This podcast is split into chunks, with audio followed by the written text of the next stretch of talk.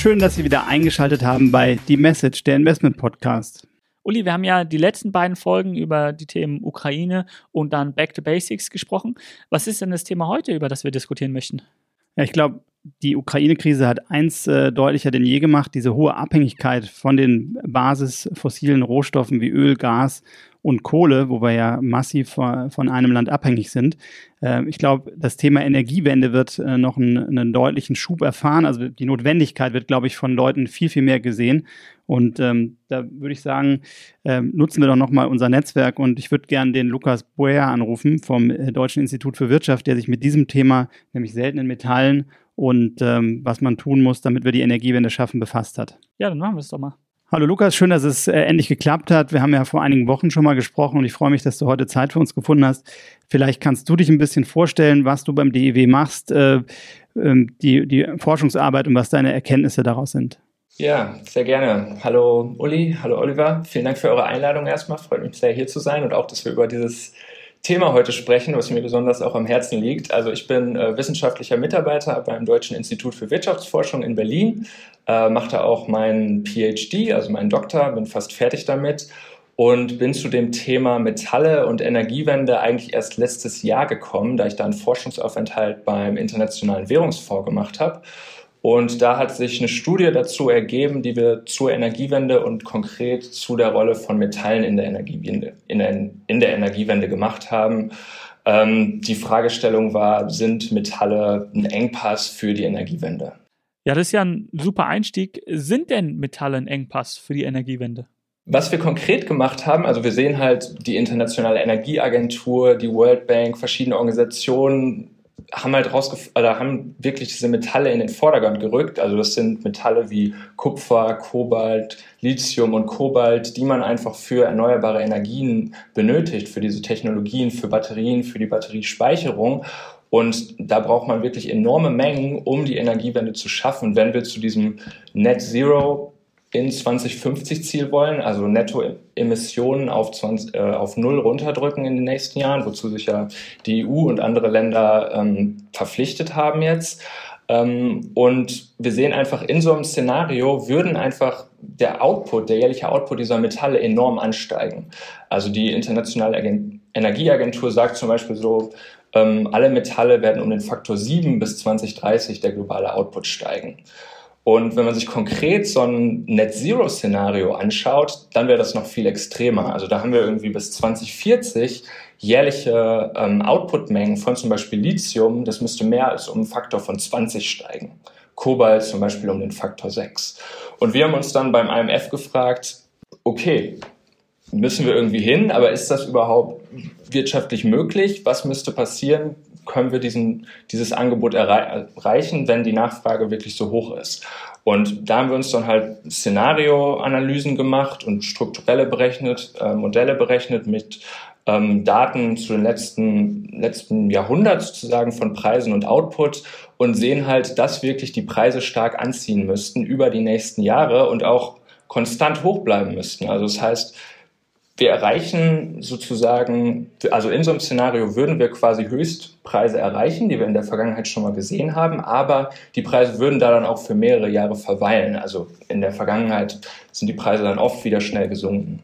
Ist es denn überhaupt möglich? Also die Frage ist ja für mich, wenn man sich ein bisschen mit dem Thema Geologie oder ähm, Elastizität äh, beschäftigt, mal eben so eine Mini, ihr habt das in eurem Paper ja auch selber beschrieben, bei Lithium geht das am schnellsten, weil das eine oberirdische Förderung ist, aber ansonsten diese Annahmen, ist es wirklich überhaupt machbar, wenn ich eine Vorlaufzeit, gut, Permitting wird wahrscheinlich, also die Erlaubnis wird wahrscheinlich jetzt schneller gehen, weil man einfach diesem Ziel äh, deutlich schneller näher kommen will, aber ist es überhaupt äh, möglich, das so schnell aufzubauen, weil so eine Mine kann ja mitunter, was weiß ich, 10, 15 Jahre brauchen. Also, und da reden wir ja noch nicht mal über das Thema äh, Geopolitik oder wo diese Rohstoffe sind. Also ist es überhaupt, erliegen wir hier in einem illusorischen Traum, dass so eine Energiewende überhaupt möglich ist? Oder ähm, ja, vielleicht dein, dein Take dazu. Ja, da sprichst du zwei ganz gute Punkte an. Also erstmal, ob das überhaupt möglich ist. Also die, die Metalle sind da. Wir haben diese globalen Reserven, wobei Reserven schon heißt, die Menge ist erkundet und kann auch wirtschaftlich abgebaut werden. Und ähm, das liegt einfach vor und diese Reserven wachsen auch ständig an. Und zum Beispiel für Kupfer hätten wir mit den Reserven, könnten wir jetzt den Output, den wir gerade jährlich produzieren, die nächsten 30 Jahre so weiter produzieren und diese Reserven steigen noch weiter. Also das Problem ist da eher, dass die Qualität dann irgendwie absinkt und die Erze, die man da fördert, nicht mehr so rein sind und es wird schwieriger, ein bisschen teurer, kostet mehr Energie. Aber der zweite Punkt, den du angesprochen hast, wie lange dauert das dann überhaupt? Und klar, das ist ein wichtiger Punkt. Also hier auch wieder die Internationale Energieagentur hat dann irgendwie gesagt, im Schnitt dauert es 16 Jahre, bis so eine Mine steht, von der Exploration am Anfang bis dann gefördert werden kann.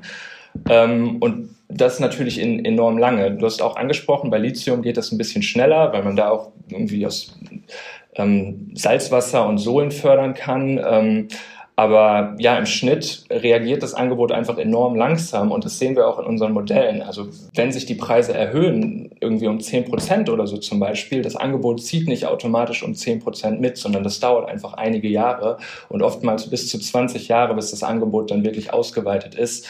Ähm, und ja, so viel Zeit bleibt uns gerade nicht unbedingt. Deswegen muss einfach jetzt schnell was passieren und schnell mehr investiert werden und äh, mehr gefördert werden. Wir sehen ja jetzt die, den Anfang dieser Energiewende schon und du hast von diesen 16 Jahren gesprochen, die es braucht. Sind wir dann für die nächsten 16 Jahre dann gut aufgestellt, um den Anfang der Ener Energiewende anzugehen? Also ich würde sagen, wir müssen da auf jeden Fall einiges mehr investieren und, und gerade fehlt es da an Investitionen im Bergbau. Also das lief einfach recht schleppend über die letzten Jahre. Ähm, die Politik verpflichtet sich so ein bisschen dazu, gibt diese Net-Zero-Ziele aus, aber ähm, wenn ich jetzt Metallproduzent und ein Bergbauunternehmen bin, dann brauche ich ja wirklich auch Planungssicherheit. Und es ist dann irgendwie besser für mich, mit einem Autobauer direkt zusammenzuarbeiten, der mir das Metall auch abnimmt und ich mache einen Vertrag mit dem und ähm, habe ich mehr Sicherheit und, und investiere auch wieder mehr. Und Nee, ich glaube, das ist gerade nicht der Fall. Also das, das muss, muss sich stark steigern jetzt noch die Jahre. Also da bräuchten wir eigentlich einen politischen Push. Meine Frage wäre gewesen, wäre es nicht sinnvoll, ähnlich wie Südkorea oder China, die wirklich massive Investitionen haben, sich auch an börsengelisteten Minen, also Südkorea weiß ich, das war schon 2004 oder 2005 der Fall, wo ich mich sehr viel mit Edelmetallen beschäftigt habe und anderen, dass die wirklich Teile 10 Prozent, 20 Prozent äh, an börsennotierten Unternehmen genommen haben mit dem Staatsfonds und dann da Gelder reingegeben haben für die Exploration, aber auch ein Off-Take-Agreement, also eine Liefervereinbarung äh, schon getroffen haben. Ähm, da frage ich mich, ist Europa ein bisschen hinten an? Ähm, wahrscheinlich wirst du das mit Ja beantworten. Ähm, was mir jetzt kürzlich bewusst geworden ist, ist ja, dass die EU im Rahmen von äh, ERMA, also European Material Alliance, erst im Juli 2021 eine Kooperation mit einem Land abgeschlossen hat, ähm, um die EU mit wichtigen Rohstoffen zu versorgen. Ne? Also unter anderem Nickel, Kupfer, Titan, Lithium und auch Uran. Hier wollte man so ein bisschen die Abhängigkeit von Russland äh, verringern und auch vielleicht von China. Ähm, ja, und dieses äh, Land war war die Ukraine, ja. Das, das stimmt. Das ist ähm, ja natürlich noch kritischer. Ich glaube, die EU-Kommission hatte zu der Zeit irgendwie, also die haben eine Liste rausgebracht mit 30 kritischen Materialien, ähm, die sie nach wirtschaftlicher Signifikanz und wie wenig die EU davon wirklich selber hat bewertet haben. Ähm, und da ist sowas drin wie Kobalt und Lithium und Titan, was du angesprochen hast. Und sie meinten, glaube ich, 21 dieser Rohstoffe könnte man in der Ukraine fördern. Und ja, für die EU sieht es halt generell schwierig aus, da einfach es gibt nicht viel Bergbauunternehmungen, die Akzeptanz in der Bevölkerung ist recht niedrig. Also man hat irgendwie letztens auch mal versucht, in Serbien oder in Spanien Lithium zu fördern. Ähm, aber das wird dann oftmals nichts auch wenn die Kommission, glaube ich, Pläne hat, große Lithiumteile selber in der EU in, in Zukunft zu fördern. Ähm, aber hier sieht man einfach, wir sind ganz stark abhängig von China, nicht nur was seltene Erden, fast komplett, aber ähm, das müssen wir alles importieren und Klar, es kann, kann Sinn machen, sich dazu beteiligen direkt in, in anderen Minen. China macht das ganz stark. Also die sind da eigentlich die einzigen, die, glaube ich, international losgehen und sagen wir, nehmen wir mal das Beispiel Kongo. Kongo produziert fast 70 Prozent der globalen Kobalt-Outputs. Ähm, und wer verarbeitet das ganze Kobalt dann? Das ist China. Also die sichern sich da die Minen und importieren das dann wieder zurück nach China und verarbeiten das dann weiter. Denn das ist auch ein wichtiger Punkt hier, der dazu kommt. Also es reicht nicht aus, nur die Erze aus dem Boden zu holen, sondern die müssen halt raffiniert werden, also weiterverarbeitet, veredelt und, und da dominiert halt China einfach fast alle Lieferketten. Das ist auch oftmals sehr intransparent, aber es ist komplex und, und da muss man auch eingreifen. Ähm, und ja, noch, also eine andere witzige, oder was heißt witzig, andere Sache, die mir da einfällt, zum Beispiel, ähm, größter äh, Nickelproduzent ist Indonesien, produziert 30 Prozent des Nickels. Und das geht dann einfach komplett nach China, weil China das weiter verarbeitet. Und Indonesien hat dann 2020 gesagt, okay, wir wollen aber auch unsere eigene Nickelproduktion aufbauen und das weiter veredeln und, und davon profitieren, dass wir da mehr Industrie haben und hat dann Exportban auf ähm, Nickel gesetzt kam kein Nickel mehr nach China. China hat angefangen, mehr in, in Indonesien direkt zu investieren. Aber das ist wieder ein zusätzlicher Punkt, der dazukommt. Ähm, solche Exportrestriktionen machen es dann natürlich auch wieder schwerer für die EU, die nicht viel Nickel hat, irgendwie an Nickel zu kommen. Nickel ist sowieso noch ein anderes Thema mit Russland gerade, wie die Preise durch die Decke gegangen sind und, und die EU bezieht, hat viel Nickel aus ähm, Russland bezogen. Ähm, aber ja, also man muss immer, man muss auf diese Lieferketten achten und Klar, direkte Investitionen wären da gut, aber oftmals dann wahrscheinlich auch mit Partnerschaften von Batteriebauern, Elektrobauern, die das dann direkt abnehmen und weiterverwenden. Ich habe noch heute, das passt einfach super zum Thema. Heute kam äh, Martin Baum, das ist der ähm, Chef äh, von Daimler Truck, der da für die Entwicklung auch zuständig ist. Und die Financial Times hat ihn heute, war wohl im Artikel, ähm, dass man einfach sagt, ähm, wenn man heute einen klassischen Truck nimmt, ähm, Maschine, also Motor, äh, Übersetzung, Tank, äh, alles Mögliche, dann kommt man irgendwie auf Kosten von 25.000 Euro fürs Material. Und ähm, für die 25.000 ähm, kostet, also bei einer 400 Kilowatt Batterie, wenn die, der Kilowattpreis auf 60 Euro fällt, braucht man allein 24.000 Euro nur für die Batterie.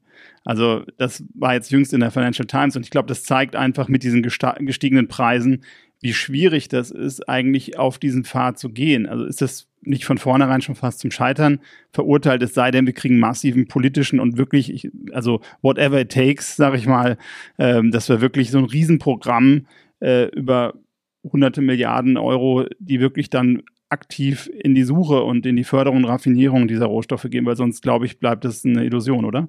bin ich mir nicht unbedingt sicher. Ich glaube, da kommen verschiedene Sachen zusammen, aber auf jeden Fall der politische Wille spielt eine große, große Rolle. Und wenn du es gerade ansprichst bei Elektroautos zum Beispiel, die, die dann angewiesen sind auf diese ähm, Rohstoffe, die sind ja, also die kriegen ja gerade so hohe Subventionen von, von Staaten, damit die irgendwie rentabel verkauft werden können und, und Konsumenten die kaufen. Also das muss schon noch stark unterstützt werden. Ähm, aber ich glaube auch, wenn die Preise, wir sehen das ja jetzt langsam, dass die Preise anziehen oder über das letzte Jahr sind die Preise stark angezogen. Im Lithium ganz krass, aber auch Nickel, Kupfer, Kobalt, alles, alles ist angezogen und dann reagieren natürlich auch die Minen- und Bergbauunternehmen und erhöhen ihre Investitionen, weil sie natürlich merken, es lohnt sich und es wird abgenommen und ähm, wir können nun mehr produzieren. Ähm, aber klar, da kommt, kommt politischer Wille zusammen, der ganz wichtig ist. Ähm, aber im Endeffekt, was die Kosten angeht, ich denke dann immer so, wenn wir jetzt uns hier in Deutschland anschauen, wie stark wir abhängig sind von Energie aus anderen Ländern, gerade mit der Russlandkrise wird das uns ja jeden Tag deutlich mit, mit dem Erdgas. Aber wenn wir es halt schaffen wollen, wirklich Solarenergie und Windenergie zu unseren Nummer eins Energieträgern zu machen, dann werden wir natürlich auch unabhängiger in diesen Bereichen. Und wir brauchen die Metalle dafür, aber wir brauchen sie so gesehen auch einmal, um diesen Grundstock aufzubauen und dann, um es weiter laufen zu lassen, brauchen wir ja nicht wieder neue Metalle, so wie vorher Öl oder Gas, sondern es läuft dann von selber und wir produzieren Energie und werden unabhängiger. Du hast den Preisanstieg jetzt schon, schon mehrfach angesprochen. Welche Möglichkeiten oder gibt es Möglichkeiten, diesen Preisanstieg zu begrenzen? Also ich glaube ja, es gibt wahrscheinlich verschiedene Möglichkeiten. Also erstmal müsste man, könnte man wirklich so konkrete Partnerschaften mit den Unternehmen und Bergbauproduzenten eingehen, dass sie wissen, ihre, ähm, ihr Output wird abgenommen. Dann Recycling könnte eine wichtige Rolle spielen, ist in der EU auch schon recht gut vertreten, ähm, kommt halt immer auf die verschiedenen Metalle an. Also für Lithium und seltene Erden zum Beispiel findet das gar nicht statt und muss trotzdem viel, viel mehr investiert werden und es kann wirklich nur, ein, nur einen kleinen Punkt spielen. Ähm, politischer Wille ist natürlich ganz wichtig, aber was auf diesen Märkten halt eine große Rolle spielt, ist eigentlich Transparenz. Also diese Lieferketten sind sehr, sehr intransparent. Ähm, es findet viel in China statt. Und da wäre es einfach generell wichtig, irgendwie mehr Transparenz in diese, Märk in diese Märkte zu bringen, sodass Produzenten auch wirklich wissen, okay, was ist denn gerade der Mismatch zwischen Angebot und Nachfrage? Was können wir denn produzieren? Was für einen Preis können wir erwarten? Womit können wir arbeiten? Und wenn, wenn das alles passiert, ähm, dann würde ich davon ausgehen, dass wir diese Preisanstiege auch begrenzen können. Du sprachst von Transparenz. In eurem Paper geht ihr davon aus, dass der Wert der strategischen Metalle dem Wert an Öl, ähm, also von der, von der Wert, äh, von den Summen, die dann da sind, äh, gleichsetzen. Und ich glaube, ihr habt einen Ölpreis von 30 Dollar dann in Zukunft angenommen. Äh, ist das überhaupt realistisch? Oder, also ich sag mal, können wir das Öl, die Fossilen überhaupt so ersetzen oder wird es nicht sein? Also, wenn ich sehe, wie im, im Explorationsbereich in den letzten Jahren oder Jahrzehnt wie wenig das geworden ist. Also es hat sich, glaube ich, fast halbiert. Ähm, es wird immer weniger Öl gesucht, gefördert und jetzt kommen wir genau eigentlich in so ein Szenario, das in dieser Zwischenzeit, ich nenne es mal wir haben ja Gas auch als Brückentechnologie und es scheint mir, die Brücke wird immer länger.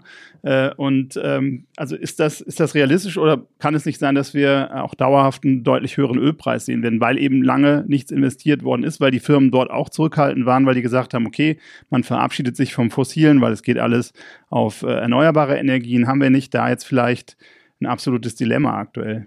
Mhm.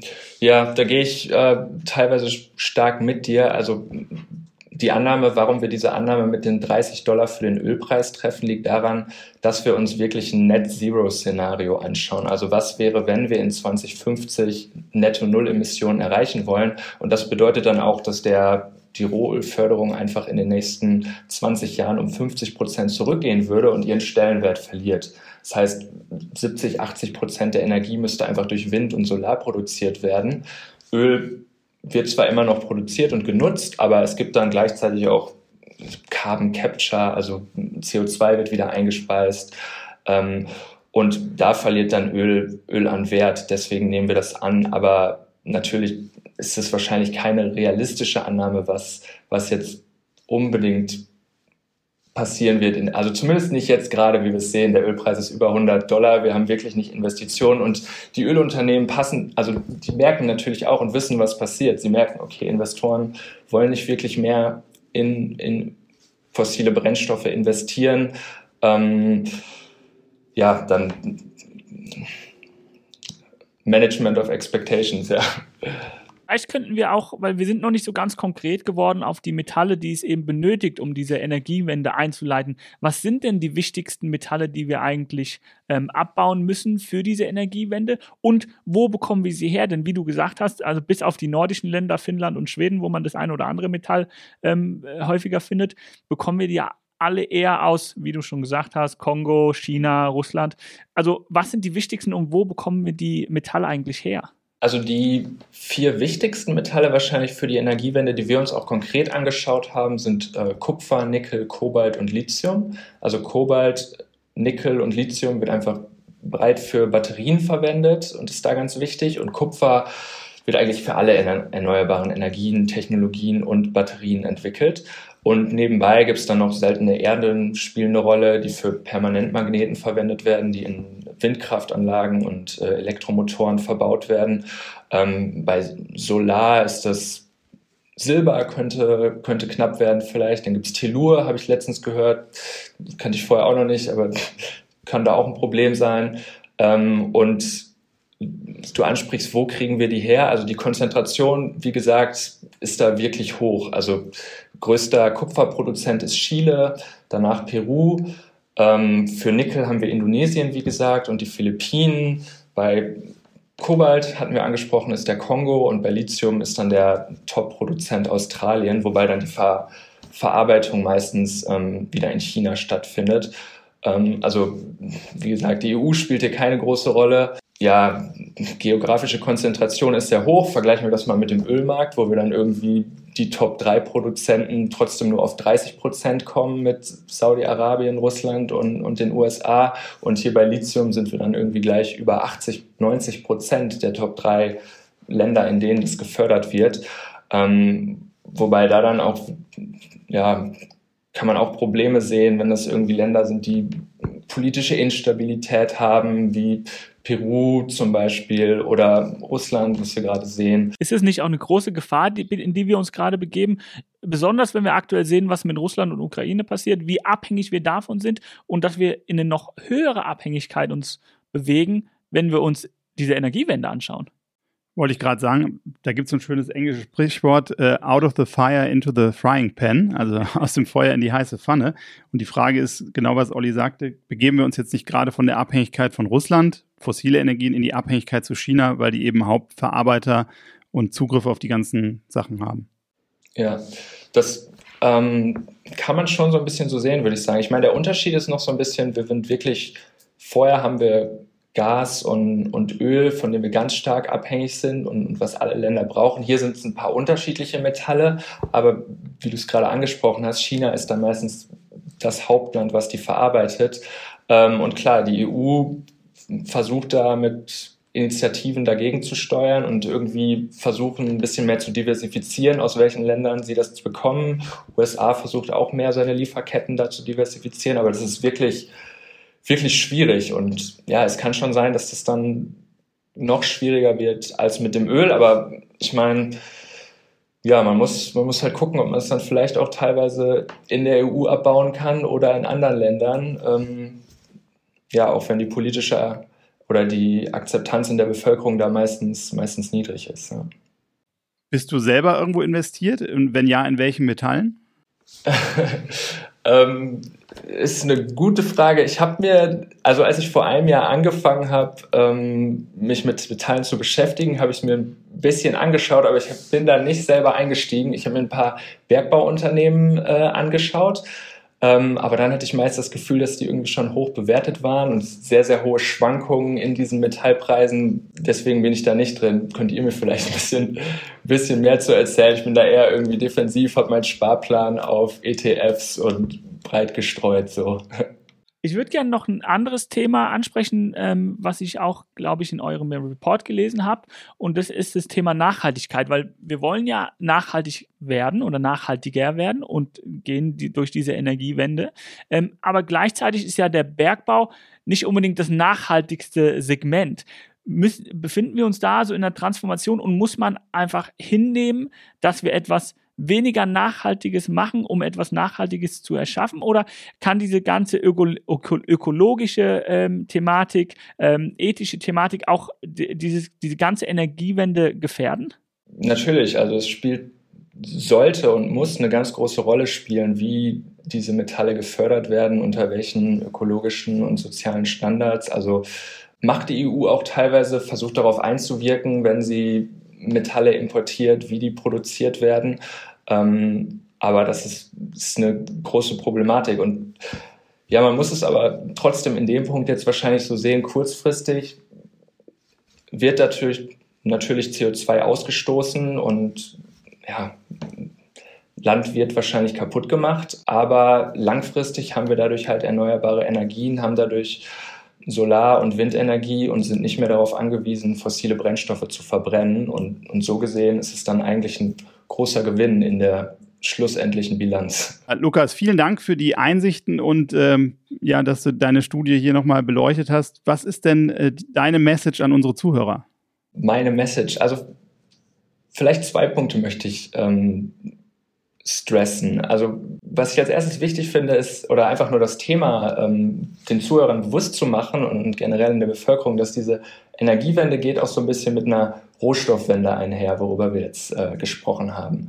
Ähm, wir haben gesehen, aber diese Metalle könnten theoretisch wirklich ein Engpass für die Energiewende werden, wenn wir nicht was tun. Und das heißt, wir brauchen einfach klare politische Ziele und klare Politikausrichtung gegenüber dieser ähm, dieser Problematik und dann brauchen wir auch einfach wahrscheinlich mehr Transparenz auf den Märkten, bessere Informationen für Bergbauunternehmen, dass hier wirklich mehr investiert werden kann, weil das ist ein riesiger Investitionsstau, der wahrscheinlich gerade herrscht in diesem Bereich und ähm, ja, das müssen wir einfach hinkriegen, um die Energiewende dann auch hinzukriegen. Dann sagen wir vielen Dank für deine Einblicke und deine Zeit und bis zum nächsten Mal bei The Message, der Investment Podcast.